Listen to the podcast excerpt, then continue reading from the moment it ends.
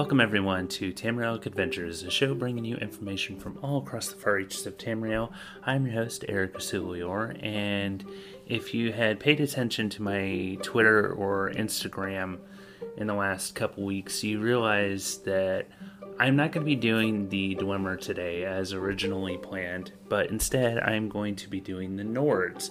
So, um, I realized that in my early on series on all things Skyrim, I never covered the Nords themselves, and today we are going to remedy that.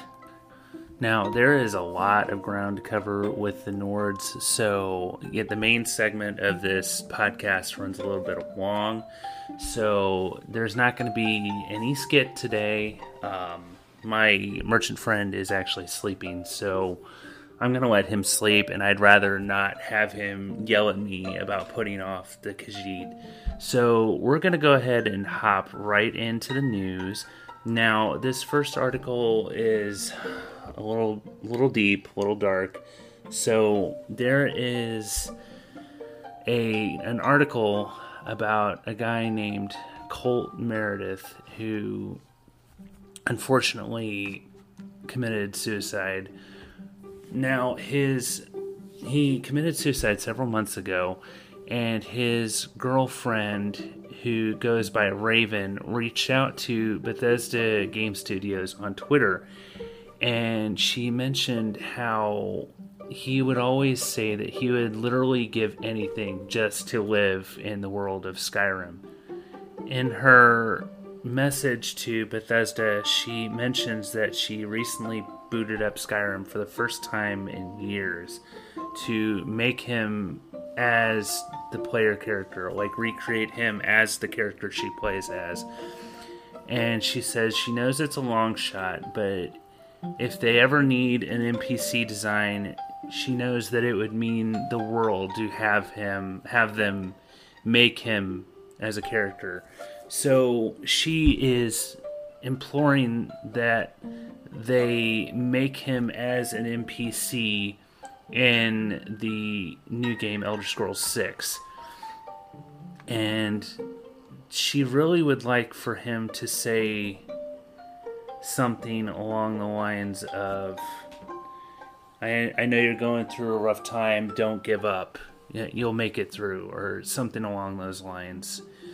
So Bethesda has actually responded saying that they'll definitely take it into consideration. They're sorry for her loss. Thank her for reaching out to them. And it the game is a long way away from being released, but they're gonna really take it into consideration that they're gonna they're gonna do what they can to meet her requests. So good on them. So yeah, if if you're going through a rough time, please don't be afraid to reach out for help. This is a really bittersweet story. So my heart goes out to her. It's I can't imagine. On a little bit of a lighter note, Bethesda is still adding things to the original Doom and Doom 2. So there is now widescreen support for those two games, so that's awesome.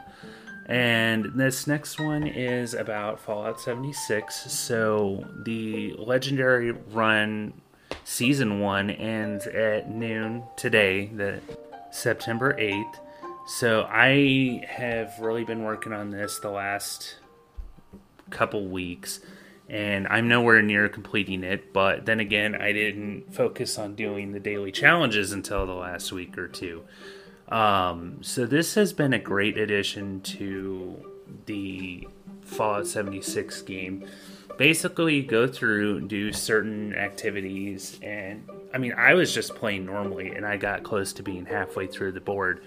But you go through and do certain things, and just check your dailies if you play the game, and it'll tell you what tasks you get points on. There's weekly tasks, there's daily tasks, and it can be as menial as taking pictures in photo mode a certain number of times.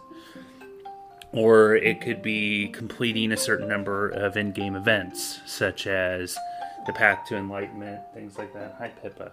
My dog just yawned. And you gain points, and you gain a certain number of points, and they'll give you prizes in game. And they could be lunch boxes, which will add random effects, give you certain random items. It could be in game currency, atoms. It could be gold bullion that you could use toward uh, buying plans and stuff. It could be paint for your, like skins for your armor and weapons. And it's been a lot of fun. It's given me certain goals to meet and I need that in a game. I need something to work toward.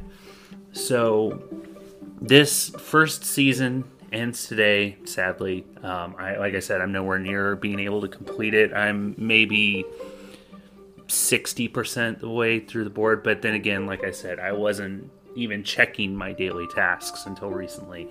A lot of people finished the board, and congratulations to those of you who did. The next season, season two, begins September 15th and runs through mid December. So I am really looking forward to that. Um, I'm looking at the prizes they gain, like you get here, and there's still atoms, there's still lunch boxes, um, there's still weapon and armor paint they give you um, skins for your stash box. Uh, you can get a weight bench. Um, there's player icons. There's caps, which I can always use caps. There's legendary scripts, so you can get legendary weapons. I actually got some pretty kick ass three star legendary weapons with the script that I gained. Um, there's perk cards. There's photo mode frames. Um, yeah, um, it'll be awesome. So I'm looking forward to that. It'll be nice to have a little bit of a break from the grind. Um, but that's yeah. Anyway, so I like like you've probably noticed I've played a lot of Fallout 76. Um, if you watch my Twitch streams, that's mostly what I've been playing. I played a little bit of Fallout 4 I've played um, Doom 2016 on stream. I, Doom is always brutal, man. I always die a lot playing Doom. You've got to be. Um, but the thing is, it it's really gory and violent, but the violence, it, like, is so satisfying playing that game. Um, sorry to sound morbid, but you got all these monsters attacking you, these demons, and then you just go and rip their jaw off their heads, like kind of like a payback. It's fun. So I was playing that, and then I got the Wolfenstein, the Old Blood, and Wolfenstein, the New Order 2 pack on Xbox. So I was playing a bit of that. I have played through I have played through Wolfenstein 2 The New Colossus a couple of times. I had it for the Nintendo Switch, but I'd never played the games that came before that. Now, I have played a ton of Wolfenstein 3D as a kid growing up, but and that was awesome. Uh, if my parents knew just how that could get pretty gory for early to mid 90s, they probably wouldn't have let us play it but I have some very fond memories of playing Wolfenstein 3D growing up, and I still go back to it from time to time. So I was playing Wolfenstein The Old Blood on stream, and my friend from the Hive KDB was watching me. Shout out to him and I died a lot starting out, but I eventually got the hang of it, so that'll be a lot of fun. I don't know if you're familiar with the series, but it follows a soldier from the American Army who fought during World War II. And the first official game in the series, The New Order, takes place during the 1960s. So the prequel to the game, The Old Blood, which is what I was playing, takes place during World War II. The sequel to The New Order, The New Colossus, picks up right where the New Order left off, like right as it happens. You actually get to see what happened at the end of the new order, so you know what choices to make as soon as you start playing, which I think is kind of cool. And there is some replay value to the new Colossus. Like there are a couple of different choices you make during the game that can affect the gameplay, whether you let one character live and another one die, or vice versa and things like that. So there is some replay value, which is one of the reasons why I was so keen to play it a second time. So if you're into Wolfenstein, definitely check these out. I mean, these games have been out for a few years. Now, there is a new game in this series called Wolfenstein Youngblood. It stars his twin daughters, um, and the game takes place in the 1980s. I guess uh, Blazkowicz was captured, so you play as his daughters trying to find him and save him. So that's a lot of what I've been playing the last couple weeks. I have been playing some ESO on stream. So I did make my Bosmer character a vampire. So that's been fun. So I'm going to be playing that a little bit more the next couple weeks. Um, now that I got a little bit of a break from the legendary run with Fallout 76 so I do need to play some more Elder Scrolls. I've got Skyrim too. I got plenty of Elder Scrolls to play, so I will definitely be playing that here during the next couple weeks. So stay tuned. Um, you can find my Twitch at twitch.tv slash Sulior if you would like to watch. So um, yeah, that's mostly what I've been playing. So so let's take a short break where you get to hear from my sponsor Anchor, and then I will talk about the Nords. Stay tuned, and I'll see you on the other side.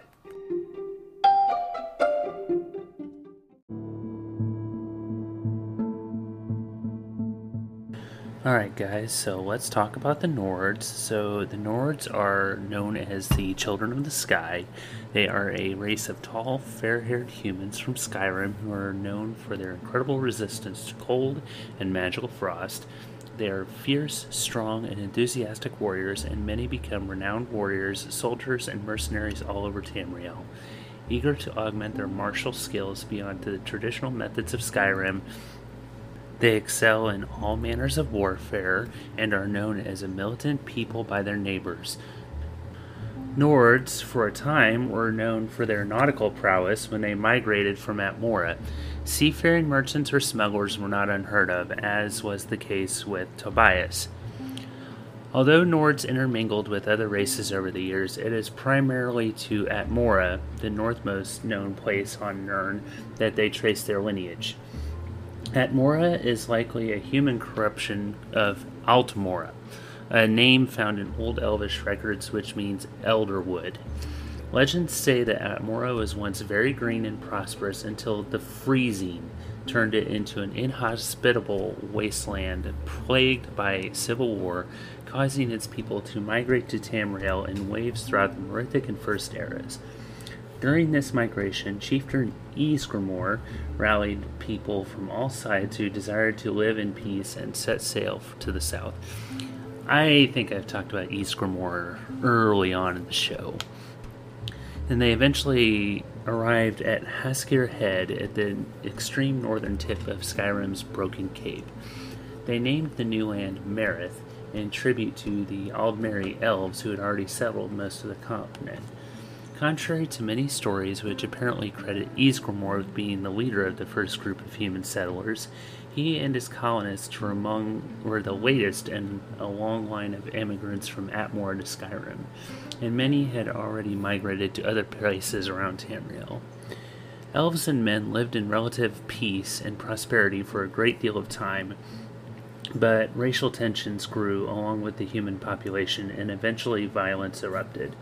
It is unclear how it started, but the elves razed the Nordic capital city of Saarthal. That is part of the Night of Tears I talked about early on in the show. Killing the defenders and everyone unable to flee, it is slaughter now known as the Night of Tears. Yeah, that I talked about in great detail in the Fall of the Snow Prince episode.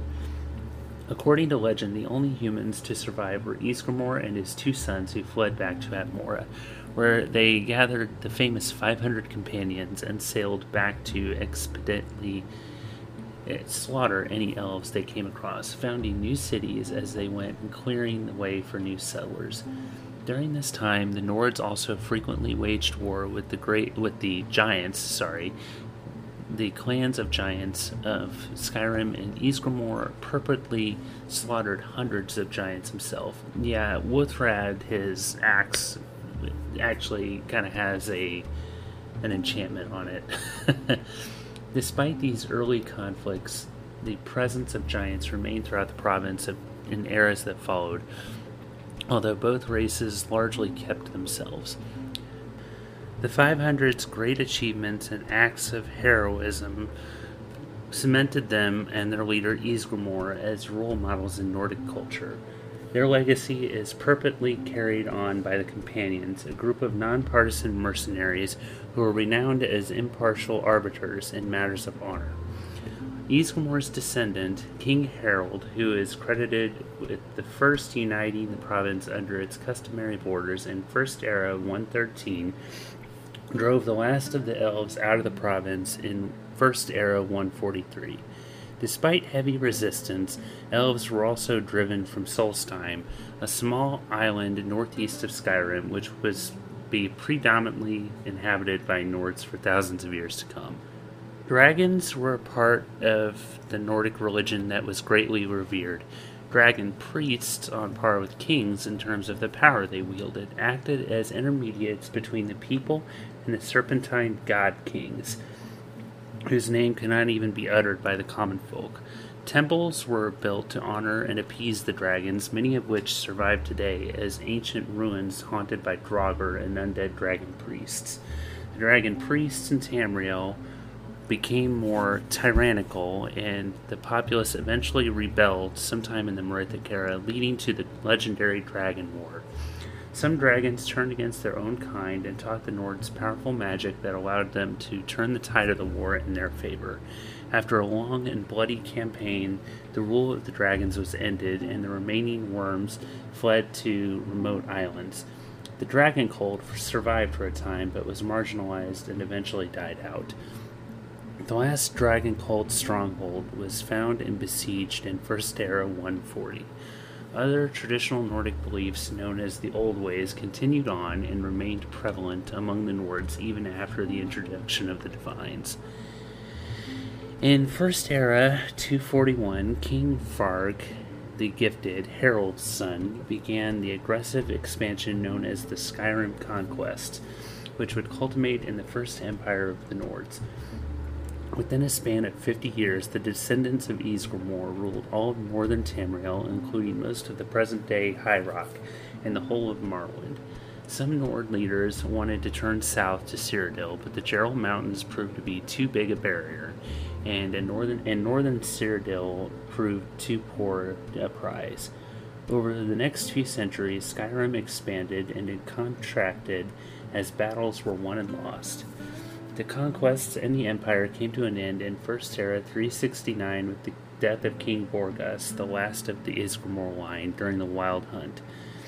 When the ruling council, or Moot, was unable to choose a Jarl, was unable to choose Jarl Hans of Winterhold, considered the obvious choice by imperial scholars, as the new High King, the ensuing civil war tore the empire apart.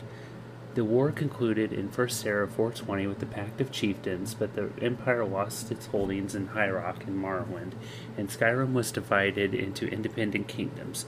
The Nords tried to conquer Morrowind around First Era 700, but were rebuffed and united by the united Chimer and Dwemer forces, and the Tribunal would protect Morrowind from the invasion for thousands of years to come.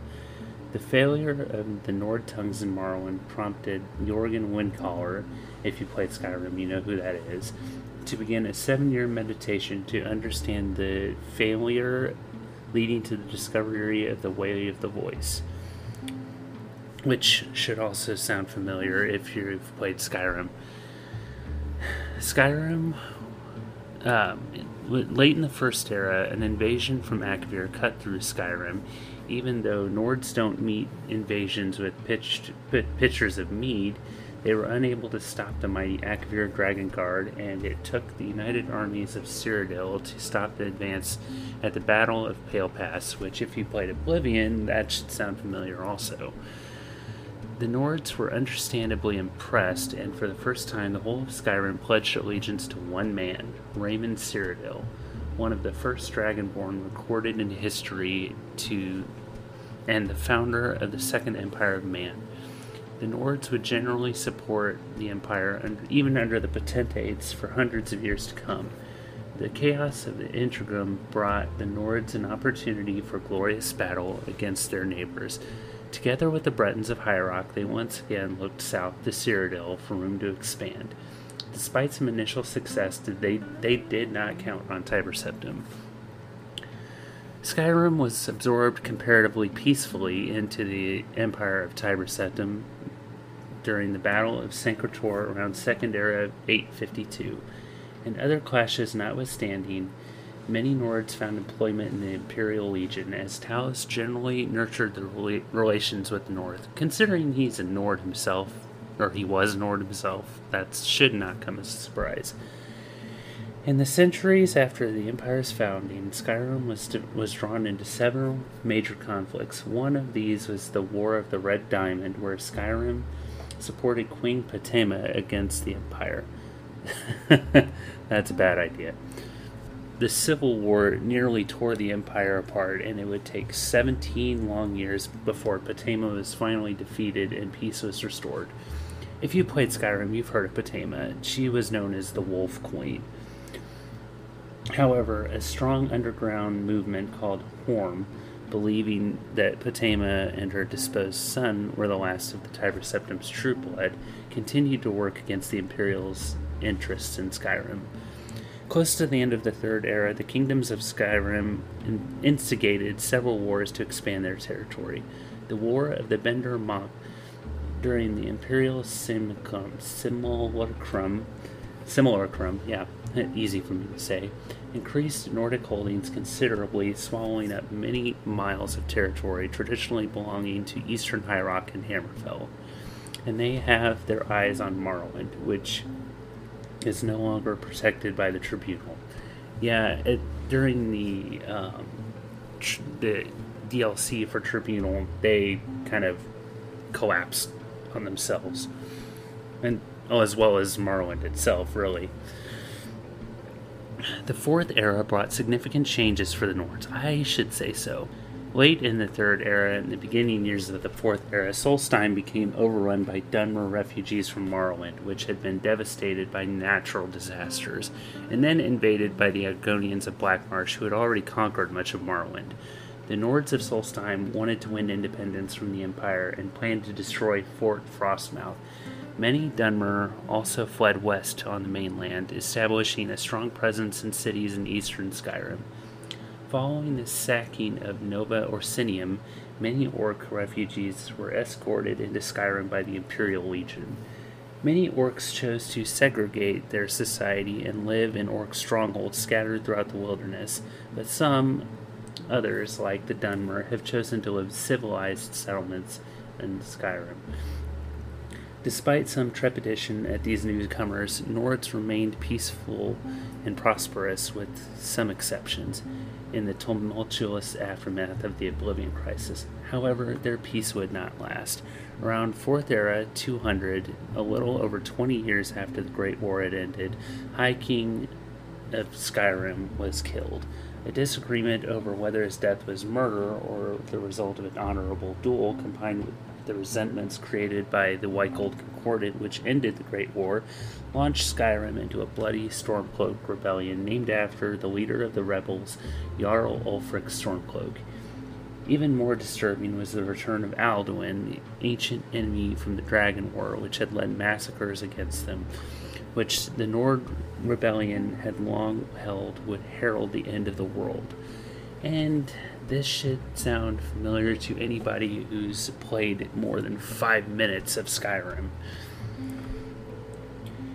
There are two things Nords love most music and mead.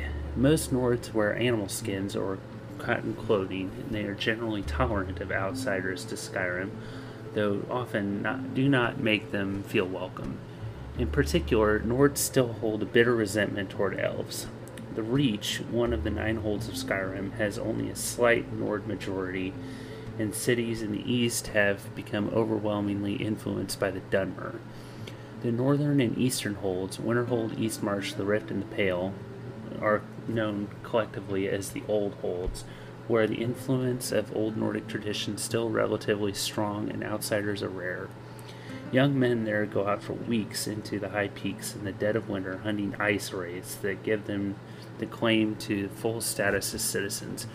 Yeah, if you played the Stormcloak side of the Civil War storyline, that's actually what they have you do as an initiation into the Stormcloaks. You have to go kill an ice wraith. So, the Reach and the Rift both have long histories of lawlessness and are generally associated with criminal activity. I'd say the Rift is mostly known for criminal activity, particularly thieving. Nords tend to be superstitious, and their of their and their folklore reflects this. Nordic names often are chosen based on omens and are given in a special ceremony when the child is young. Any unexplained misfortune is often blamed on the Falmer or the Snow Elves. The Falmer, long believed to be extinct after the vengeful Nordic invasion of their homelands, caused by the aggressive Falmer response to the new Atmoran inhabitants, were generally driven deep underground where they became feral and purposely seek to kill those who dwell above them. So it's possible, in truth, that to some of these claims. Yeah, the Falmer or the Betrayed. I have. That's uh, part of the Fall of the Snow Prince episode that I did in my Skyrim uh, series that I did early on. Nords are known as masters of wood and timber construction. Besides the cities of Skyrim, the architectural style is reflected in Bruma, situated in northern Cyrodiil. Nord buildings are built primar- partially underground to conserve heat and are made with stones. Wood is used only for support, and roofs are of straw above the wood. These houses are essential to keep in heat in the freezing climate. Similar designs are also seen in Solstheim.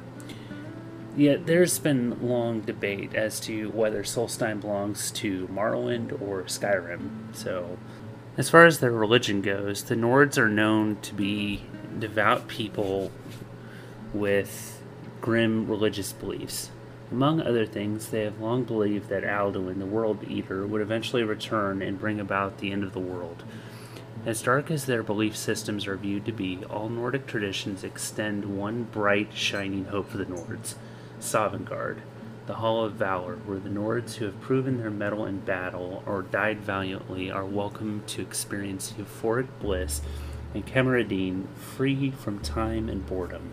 Some stories claim that the palace was built by and still inhabited by the elusive Shor. It is a little surprise that cowardice is the worst trait a Nord can exhibit, for a Nord is judged not by the manner in which he lived, but the manner in which he died. Ysgramor and the Atmorans brought with them the worship of animal gods the wolf, snake, hawk, moth, owl, whale, bear, fox, and more importantly, and most importantly, the dragon.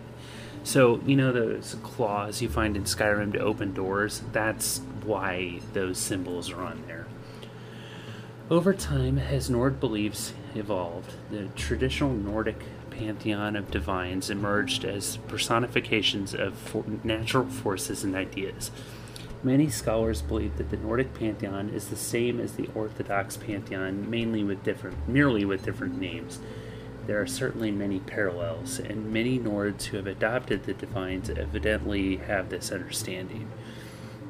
The isolated Nordic tribe in Solstheim, the Skaal, carry on a tradition very similar to the old traditional of animal worship. The Skaal venerate all nature, believing that certain parts of their environment, such as wind, trees, and sun, were given to them by the Allmaker, the benevolent, unknowable creator of deity. Wolves and bears are especially sacred to the small tribe.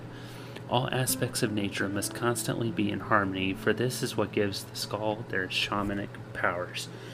The Skaal also tells tales of the adversary, the enemy of, ma- of mankind, and his lieutenant, the greedy man.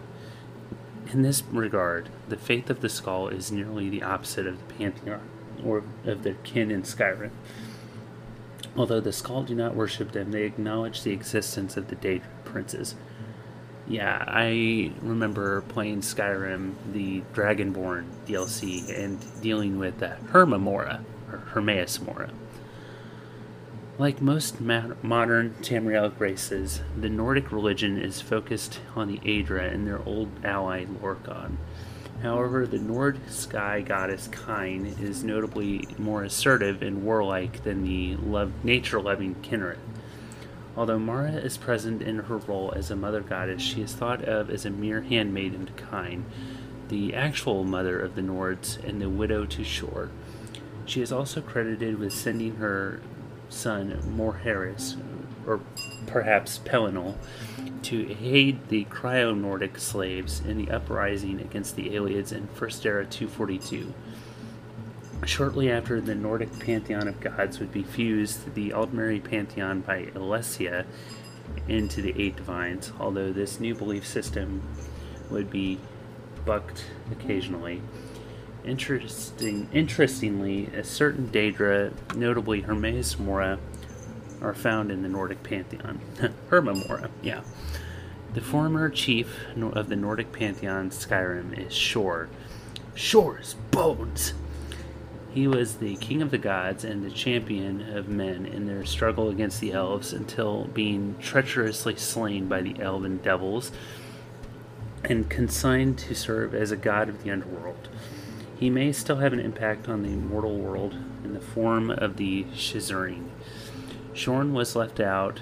Shor was left out of the eight divines, but is still represented in a way acceptable to some Nords as the spirit behind all human undertaking. In the Cyrodiilic pantheon, Shor Shezarr are suspected to be the same entity as Lorkhan. Traditional Nords, uh, the traditional Nordic pantheon has a very muddled history with Akatosh, the dragon god of time, and misconceptions abound. The totem animals of the old ways included the dragon, whom scholars correlate with the worship of Akatosh, but the veneration of dragons understandably dwindled among the Nords after the Dragon War. The Nords of the First Era thus came to know Akatosh as Auriel, the elven deity whom they demonized. Nevertheless, Akatosh was reintroduced into Alessia's compromised pantheon. Many scholars over the years, most of whom were foreigners unfamiliar with the nuances of Nordic history, have mistakenly assumed that Alduin was merely the Nordic name of Akatosh.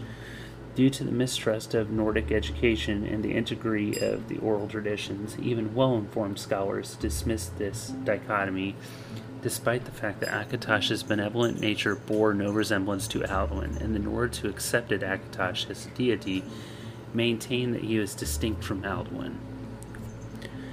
The spiritual relationship between Nords and breath is crucial to understanding Nordic beliefs and motivations. They believe Kine breathed life into them at the throat of the world, the highest mountain in Skyrim. Another creation myth revolves around the Ehlnofey, wandering pro- progenitors of the Merethic era, some of whom were displaced to Atmora during the Ehlnofey Wars and of the Dawn era, and became the Nords. The two stories are not necessarily in conflict, as they both seem to suggest that the Nordic ancestors emerged in Skyrim, flourished in Atmora, and then returned. Regardless, the Nords began to believe that their breath and voice are vital essence, and that by uttering shouts in the tongue of the dragons, they can channel their essence to perform incredible feats. The Nords would have been able to use the Thu'um, a magical shout capable of extraordinary power, as nearly an unstoppable weapon against their adversaries as far back as the late Merethic era. Sorry, Mythic era, not Merethic era. They view it as a gift from Kine, and whose talent to wield it are called the tongues. The ancient graybeards still sit atop the top of the 7,000 steps leading to the settlement of High Hrothgar near the summit of the throat of the world, where they practice the way of the voice. Their leader, Jurgen Windcaller, brought about a ban on the use of the Thu'um outside of times of true need. Tiber Septim established the Imperial College of the Voice in Markarth an attempt to turn the way of the voice to warfare. While some tongues, like Ulfric Stormcloak, have proved willing to use the Thu'um for violence, the use of the Thu'um in warfare has remained extremely rare among the Nords. It is false to assume, however, that the way of the voice demands pacifism. While the Greybeards don't like to take up arms directly, they occasionally speak and thereby set titanic events in motion. They have spoken together on only two known occasions to announce the destiny of Tiber Septim and later to do the same for the last Dragonborn. Today, Ysmir is the name by which the Nords recognize the divinity of Talos. However, they have competing theories as to who Ysmir really is. The title seems to have originated with Ysmir Wulfharth, the Atmoran ruler of ancient Skyrim, whose Thu'um was so powerful that he could not speak without causing destruction. This is actually rather typical of the greatest masters, powerful tongues who have often gagged for safety, who are often gagged for safety. In Nordic society, the Dragonborn is the archetype of what a Nord should be, and any Dragonborn is treated with great, deep, great respect. A Dragonborn can not only wield the power of the Thu'um like other tongues, but he can also absorb the souls of dragons, as well as knowledge of the Thu'um, thereby achieving in a short time what it takes others a lifetime to, to learn. The Dragonborn emperors were able to rely on this cultural influence to cement the fealty, fealty of the Nords, while emperors of the Fourth Era were not. It is likely because of this that so many Nords are unwilling to give up the worship of Talos, even in the face of a ban by the Empire. And that is it as far as the Nords go. So I'm sorry that we didn't get to the Dwemer today, but I could not believe that I never got around to talking about the Nords during my Skyrim series early on, leading up to Greymoor. So, yeah, uh, glad we finally got to it. Thank you to the Hive for once again sponsoring this podcast. If you would like to help out this show, please, please, please leave a review as well as some text on Apple Podcast. I will read it on the show if you do that. If you would like to get a hold of me, you can find me on Twitter and Instagram. Twitter at TamRelicP and Instagram at Tamrielic Adventures. You can also email me at tamrielicadventurespodcast at gmail.com. You can also find me in game on Xbox at uh, Suliore, S U L I O R E and also on PC North America at EE Gold, E E G O L D. Um, I keep forgetting to mention this. I don't know why, but I started a Discord service for this show as well as my other show, Nintendo, which you can also find. We are in the middle of a series on the Fire Emblem series. a series on a series, yeah. Um, yeah, we're going through Fire Emblem. I'm to have one or two more episodes. Speaking of Nintendo, we are coming up on Nintendo's first birthday, and we may or may not have something special planned. So keep an ear to the ground for that. That'll be a lot of fun if and when it happens. So, um, next week, or not next week, next episode, we are going to be getting into the Dwemer. I know we keep pushing off the Khajiit and my merchant friend is not happy to happy about that. But like I said, I'm making up for it by doing not just one but two episodes on Khajiit. So that about wraps it up. I know this episode ran a little long, but there was a lot of info there, and hopefully it was all good. Hope you hopefully you all enjoyed that. So um as far as what I'm going to do next, um, I think I mentioned that I am going to start getting into the Aedra and the Daedra. So keep an ear out for that, as well as the other upcoming episodes. So, sorry for rambling, but um, like I said, there's just a lot of info there, and it was all good. So, as always, stay safe, adventurers.